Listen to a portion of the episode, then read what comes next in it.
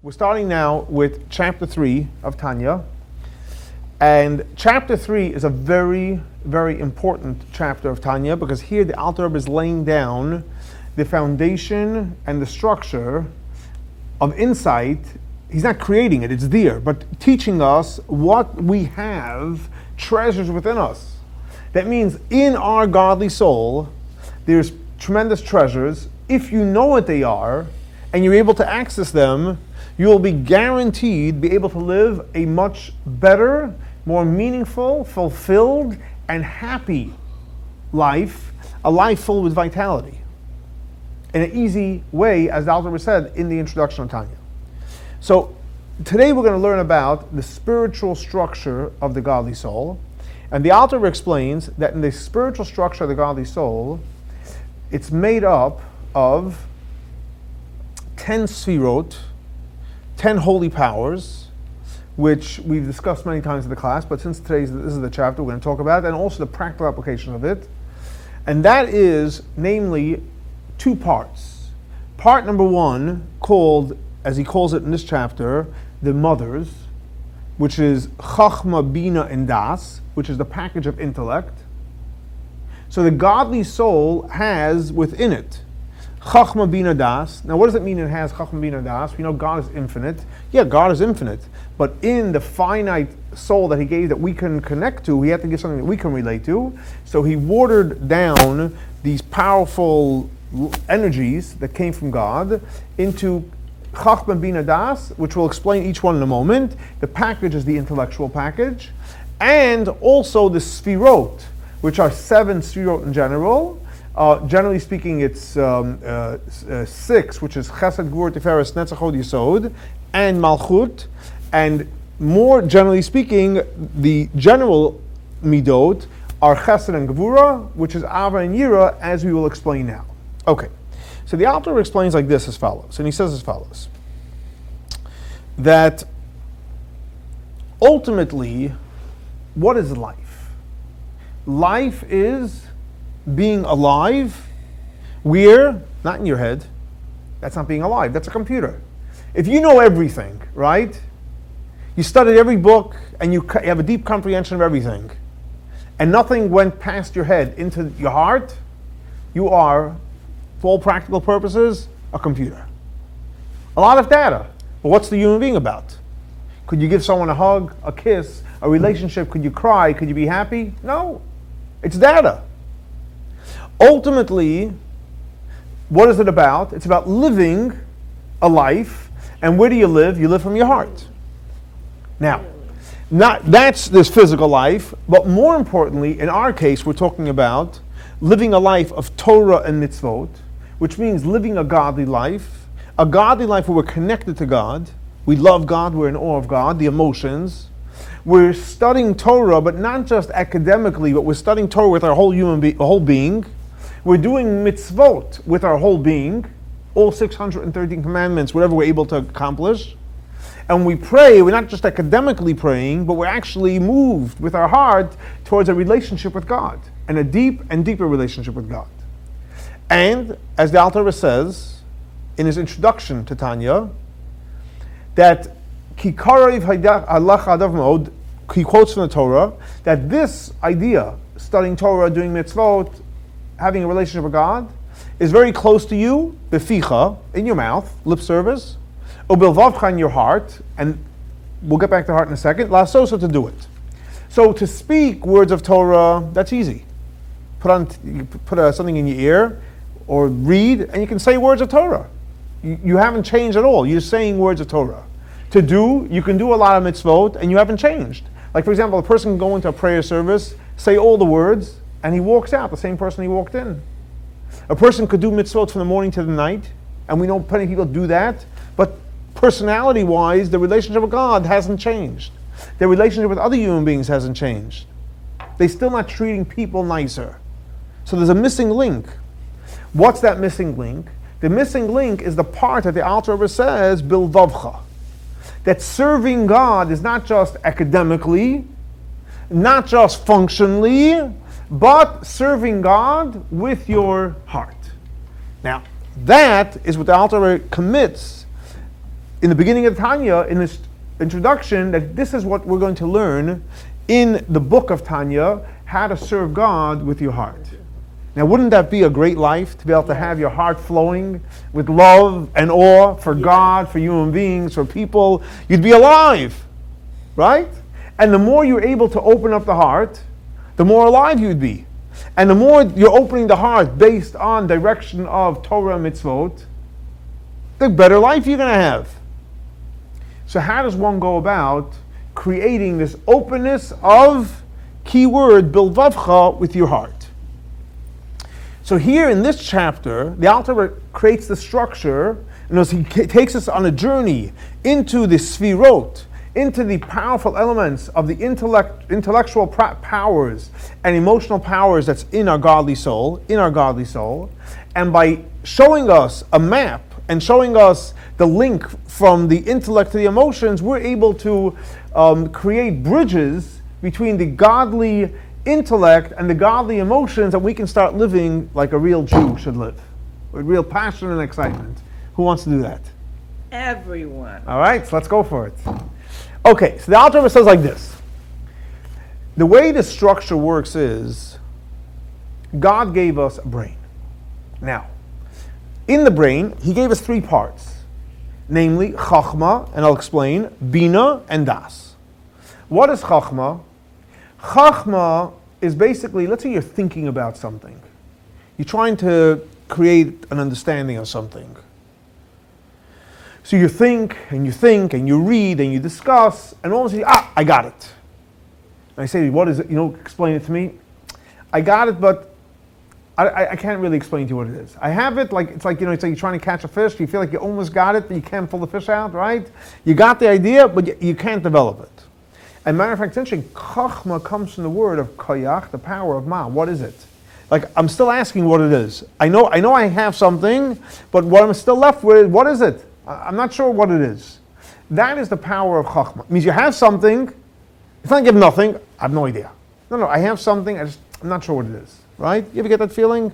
You're trying to solve an issue, solve a problem, and you're thinking and you discuss it with this one, that one, and you're still not satisfied. You feel like you got something, but you still, you still don't know what it is. That is what's called chachma. You got something, you're not sure what it is. We're talking in the, in the, in the intellectual comprehension, the godly intellect. Then you have, that's right oriented, ideas. It's a bunch of ideas, but nothing uh, materialized. And then you have something which is called Bina. What is Bina? Bina is ready where you can really break down this idea into details what it is, what it isn't, how it works, how it doesn't work, and so on and so forth. Um, let's move back a little so they can see. There you go. Perfect. Excellent. Okay. I was thinking maybe he's going to put me in another room. No, no, right there is perfect. Right there is perfect. Perfect, perfect, perfect. Okay. Um, so, Bina is what? The development, more details of the idea. That's Bina. Having a deeper understanding. So now you got the idea, someone asks you, what does it explain? And you're able to explain in detail what it is, what it isn't, the more, you know, explanation and analogies and so on and so forth. That's the idea of Bina. Then you have something which is called Das. What is Das? Das is already where you're able to apply yourself to it intellectually, not yet emotionally. In other words, let's say you have this, you know, this idea, boom, you're able to have all the details, but so what? What can you do with it? Das is the power that you're able to relate it to reality. You're able to do something with it. You're able to, so to speak, close the intellectual deal. I got it. I see how it applies here, applies there, and you're able to use it intellectually. Now, so far, which world are we in? In the world of intellect. I have an idea, I'm not sure exactly what it is. Oh, I developed the idea, and then I'm able to apply the idea. Now, certain people are extremists in Chachma. They come up with ideas all day long, but tell them to explain they can't. Certain people can give you, they can't come up with one idea. You come up with an idea, they'll steal your idea, and they can go ahead and talk about it for three hours. And certain people can't come up with ideas, they can't explain it. Once someone explains to them, they're already making sale. They already know how to make a business out of it. They're always stealing someone else's ideas, someone else's, yeah, and they're already making. Now that's three extreme, extreme cases. Everybody has a different blend of chacham, bin, and das, depending on who they are, and so on and so forth. So that is what the, the, the, godly power of Chachma Bin and Das, that we each have. We each have that. That means if I tell you, listen, you want to have a better relationship with God? Okay. You have a brain. We all have brains. God gave us a brain. God gave us a godly soul. In the godly soul, we have the brain. Chachma bina das. So you want to have a relationship with God? Okay. Step number one. In order to have a relationship with God, and as we said before, to be inspired with your heart, it has to go through the intellectual process. Modern terminology, probably call, we might call it meditation. I don't want to give it a term, but I'll explain to you what it is, and you can decide on your own what it is. So I say to you, listen, you want, you want to have a relationship with God? Okay. What do you know about God? Well, I know nothing. Okay, so there's no relationship. right? So first, what do you think God is? So you can read up about, read up about it in the Torah. You can read up about it in the Maimonides, you know, big thinkers have thought about it. Matter of fact, Maimonides in the beginning talks about God, what he is and what he isn't, and so on and so forth. It's matter of fact that we are now studying it now because we started our new cycle in Rambam, so now we're studying the idea about God right in the beginning of Maimonides. Um, other great, uh, you know, uh, Kabbalistic thinkers talk about God, and you think, and you come, you have to, you're saying, it has to be your idea. Because even you, the idea is ultimately you want to get it. The fact that someone else got it, until you don't study it, it doesn't become your idea, so you don't own it yet. Once you get some idea, then you get more into it and more details of what God is and what God isn't, and so on and so forth.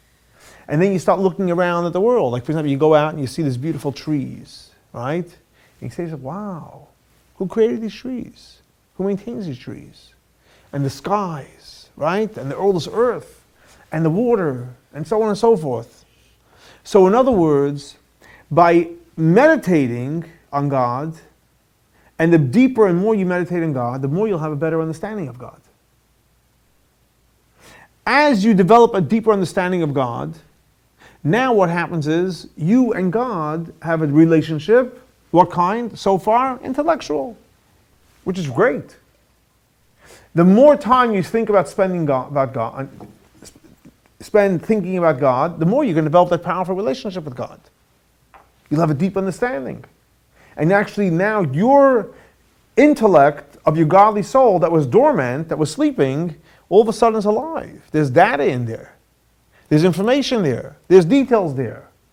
There's now when you walk outside and you see a tree and you see water and you see skies that you meditate and you thought about it, all of a sudden you're going to have a different reaction to it. In other words, it's like, it's like anything you know, the expression of the Talmud is that, let's say, for example, somebody gives you a gift of $100. And in the same day you worked very, very hard for an hour and you earned 10 bucks. What's more valuable to you? The $10 that you earned or the $100 someone gave you? The proof is very simple. See how you spend it. See how you spend it. I guarantee the $100 you're going to spend on something very, very quick, frivolous, frivolous something that you're not going to, not going to be too much of value. The $10 that you earned, you're going to spend it differently. Why? Because you earned it. Even though 100 is more than 10, but there's something that's planted in that $10 that you earned that's much more powerful, much more powerful than the $100 you got a gift, even though it's 10 times the amount. Why is that? Because something that you worked for is yours. I'm not talking the bill, the $10 bill. Sure, the $10 bill is yours, and the 100 is also yours. But what's really yours? Where is there an investment of energy? On the $10. That's yours. So the same thing also. Whatever you got as a gift from your parents by osmosis at home or from a, about God, that's a gift. It's great. Don't get me wrong, you still have $100, you can spend it, but it's not yours. But when you sit and study, and you sit and meditate, and you sit and like talk to God, now guess what happens now? Now it becomes your God. Till now, it was your parents' God. All right, listen, it's like the hundred dollars, you got it. What does the hundred dollars mean to you? Nothing. You'll go buy something, either you will or you won't. You, you probably won't appreciate the thing you're buying anyway because the, the, the money has zero value to you. So the, the God of your parents, the God of your parents, yeah, it's still God and they gave it to you, but you don't really own it. You don't, you're not going to, you know, uh, very simple. If you lost it, you wouldn't feel it even that much because you never really, you never invested in it. However, if you spend time studying about God and developing a relationship with God and communicating with God, A, if you lose it, God forbid, oh my gosh, it's going to be a serious loss. And B, you're not going to want to lose it. And you're going to want to develop a relationship with it. Why? Because you used the gift that God gave you, your intellect, and you thought about it, and you contemplated about it, and you argued about it, and you sweated over it. Now God becomes real, all invested in a real way in your intellect. So that is level one. You gotta study. Mm-hmm. And the more you study, and the more you meditate, now God becomes real.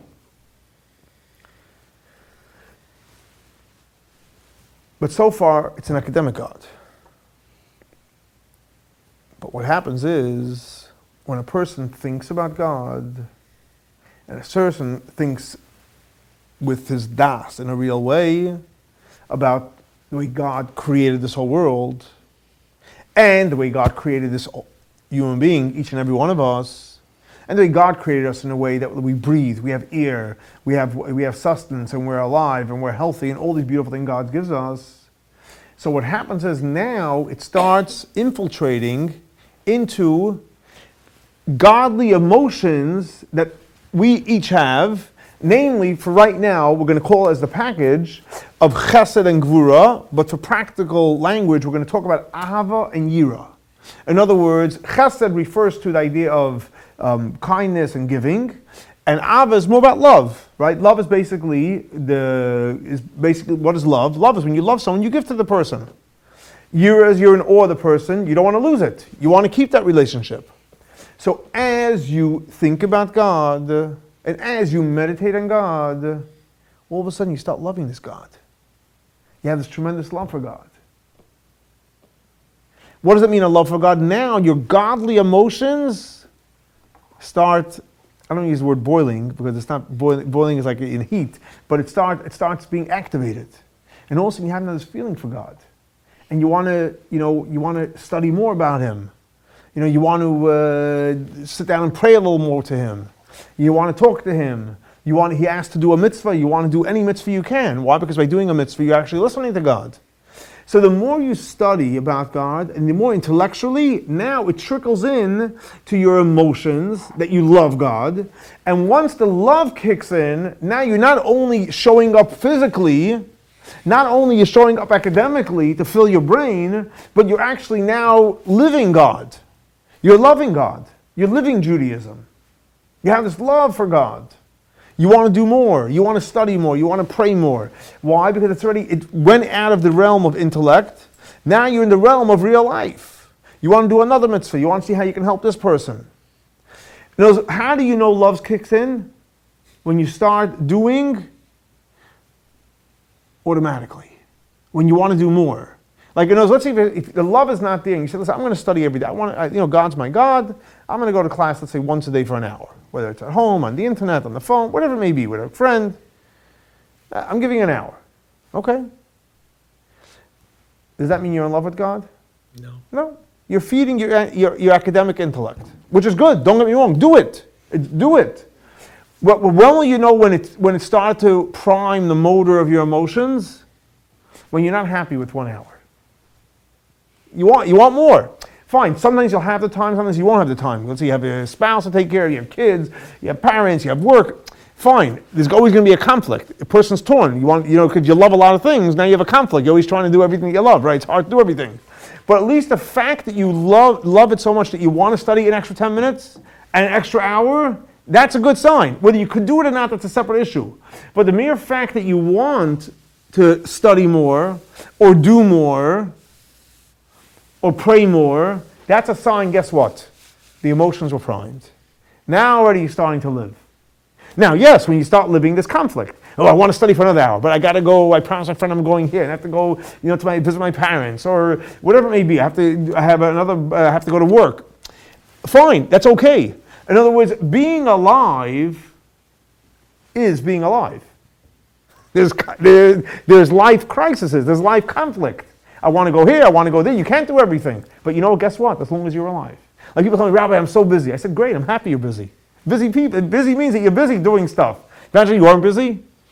I'm not just talking about quantitatively busy. Busy means I have so many interests. I have so many things that I'm involved in. Not just as a computer, not just as a machine, but as a real human being. I want to do this, I want to do that. You know, could you do everything? No. So today you do this, tomorrow you do something else, and you somehow it works out at the end. So the goal is that from the intellect, it should feed down into where? Into your emotions. And now the godly heart is pumping. So you love God. Now, what happens when you love God? Love, love, according to Kabbalah mysticism. Well, how do you know? How do you know? How do you know if you, how do you know if you're in love with something? You want to spend time with it. Exactly. Love, by definition, means you're drawn to it. You're drawn to it. So if it's God, you're drawn to God. If it's another human being, a spouse, a child, a parent, a friend, um, you know, everything in its appropriate uh, manner, anything, love means that you're drawn to it.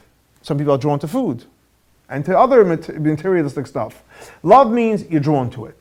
So love is basically when the flow of energy is drawn towards something, whatever and whoever it may be.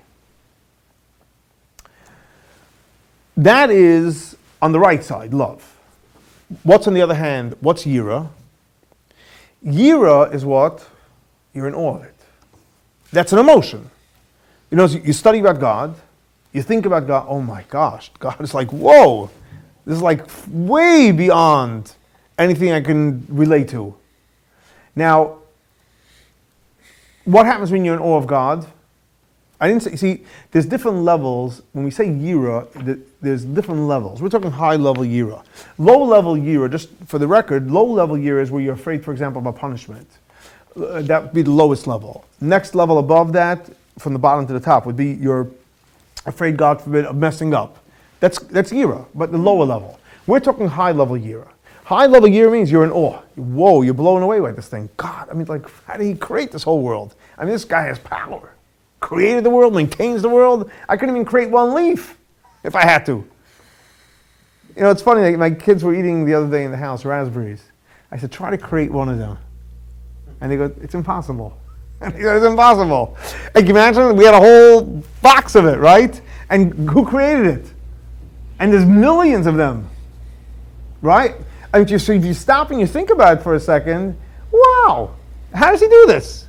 And wouldn't you mean, or I mean, unless we're just living by robots and we're just totally numb about life. But if you're not numb about life and you stop for a moment, and matter of fact, that's what we make a blessing before. Why do we make a blessing before we eat? Stop. Who created this food? Yeah, I know your spouse made it for you, but they didn't create it. Who created the food? Who? God. Oh, God created it. So we stop and say, hold on a second. God created this, and there so one second. So, so in other words, so if you stop for a moment and you say, "Oh, God created this," I'm not talking functionally, intellectually. Oh, God created. It. Very nice. Let's go on. Let's go. Let's go eat dinner. No, no, no. God created it. So if God created it, He created this thing, and now I'm consuming it. So if God has the power to create things, and He gave me things that I can consume and have energy, I mean, isn't this God amazing? Shouldn't I stop and thank Him? Yes. So you can say the blessing again functionally, like a, a robot, like a computer, where you say, no, oh, God created this. He created for me that I can have the energy to live and do mitzvot, etc. I'm going to bless him. So I'm going to say Baruch, Baruch, I'm going to say Baruch, Ata, right? Am I going to say each word and think what I'm saying? Blessed are you, God, the King, right, of the world. I mean, you have to think what you're saying. God is the King. He creates everything. You got to feel it. You got to feel it. You got to feel it. Saying it with awe. Exactly. There you go, bingo. Saying it with awe. I say a blessing should be said with awe. Whoa. I mean, take anything in your house that you had for breakfast, lunch, or dinner today. Can anybody create any part of it? I said the word create, I didn't say cook. Nobody. So God created it all. We cannot create anything, we can only do something from something. We cannot create something from nothing. So the only one that created something from nothing is God. So everything that we consume was once nothing, right? At one point didn't exist. God put it into existence. So therefore we say Baruch Hashem. Look how your life changes now. You know, when you practice being grateful, you know what happens? You know what you're really doing? Practically simple English. When you're being grateful, what do you think you're doing? Giving thanks. That's the functional part. Being what are you really doing? What? Being thankful. Being in awe. Being in awe. Oh, you're being in awe, that's true. What else are you doing? No, you're being aware of the godly presence in your um,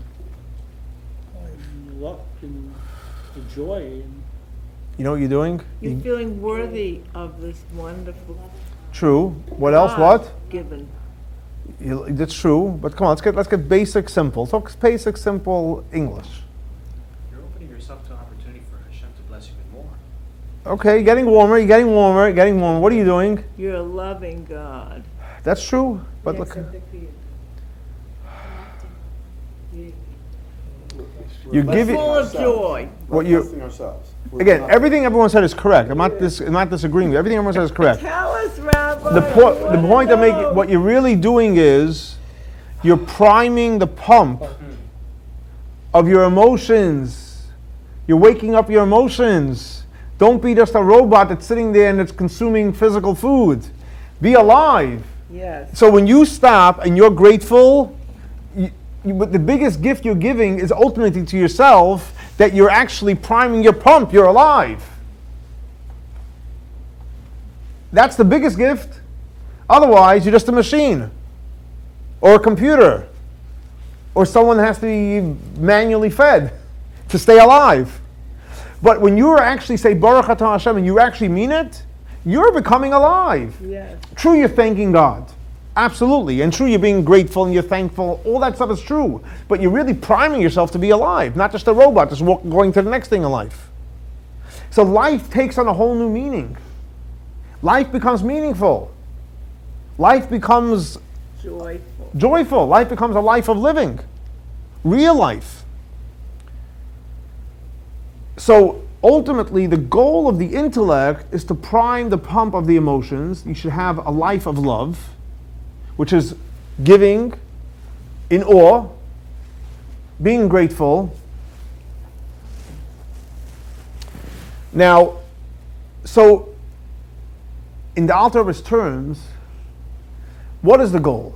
The goal is to live a life, whether it's what you're doing daily, whether it's prayer, Torah study, doing mitzvot, or just even living life, eating, sleeping, whatever you're doing, it should be primed with your heart, but your heart not just excited about the external part of life, but excited because God created the world, God gave you all this stuff, and now I'm inspired. I'm inspired to do all this stuff. So the question is how do you take somebody or yourself and go from an uninspired state and become inspired? I say to you, hey, you're not in a good mood. Bingo, get into a good mood. But I can't. I'm not in a good mood, right?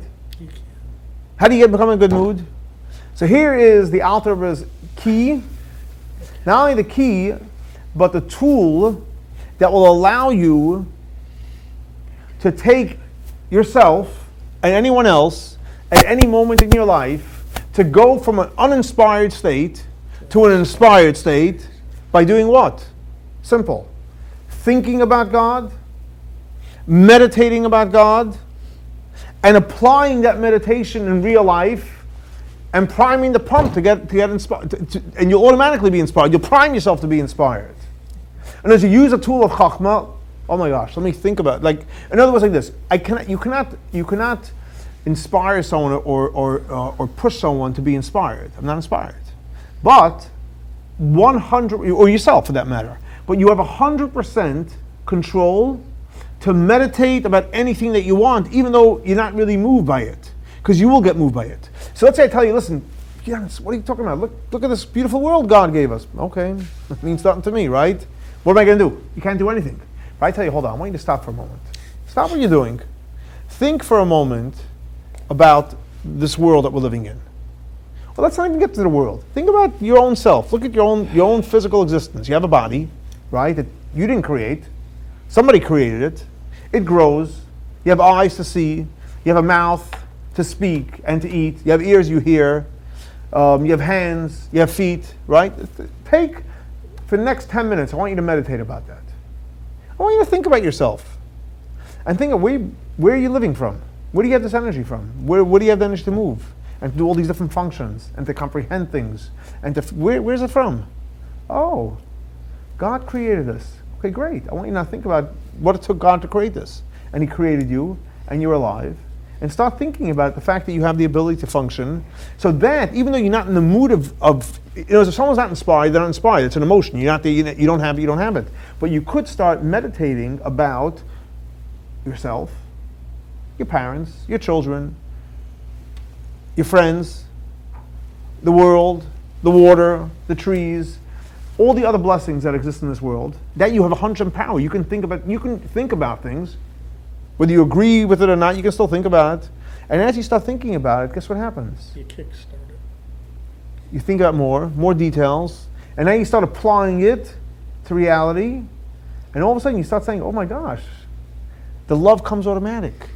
And you see, and you see God in everything.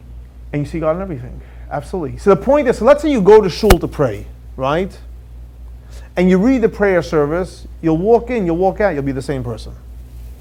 But when you sit there and you read the prayer service and you take a page, you can do it all, but it'll take many, many hours. And you think about the way the, the prayer service they talk about the greatness of God, the way He created the trees and the waters, and you stop and you spend 30 minutes. I was speaking yesterday to a rabbi in Jerusalem. He told me that he does every every single day. So, like, let's say the Shachar prayer service takes an average 40 minutes to 50 minutes, an average. So, he told me just the Shmona Esrei, which takes an average most people between let's say five and 12 minutes. I mean, you can go more or less. 40 minutes every single day.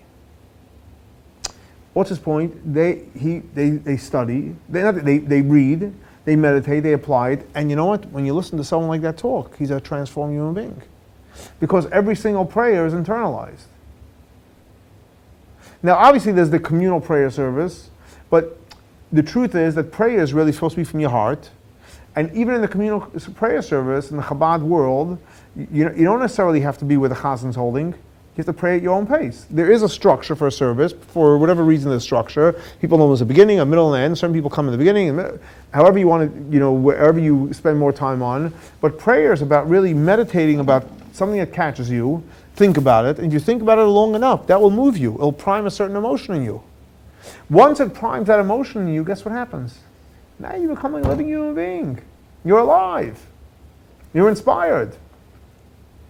So even, so even though you cannot kickstart your heart and you go straight for the heart, but by going through the access panel of the intellect, you will eventually prime your heart, and your heart will be in awe of God and with tremendous love for God. And basically, that is the essence of the third chapter of Tanya, which gives us an, a, a, a view of what the um, back room or the inside structure of the godly soul is intellect and emotions, and the way, the way to reach the emotions is strictly to the intellect. We each have the intellect, and we each can access it, and the only thing we need to do is how much time we're going to spend meditating on things that we think about.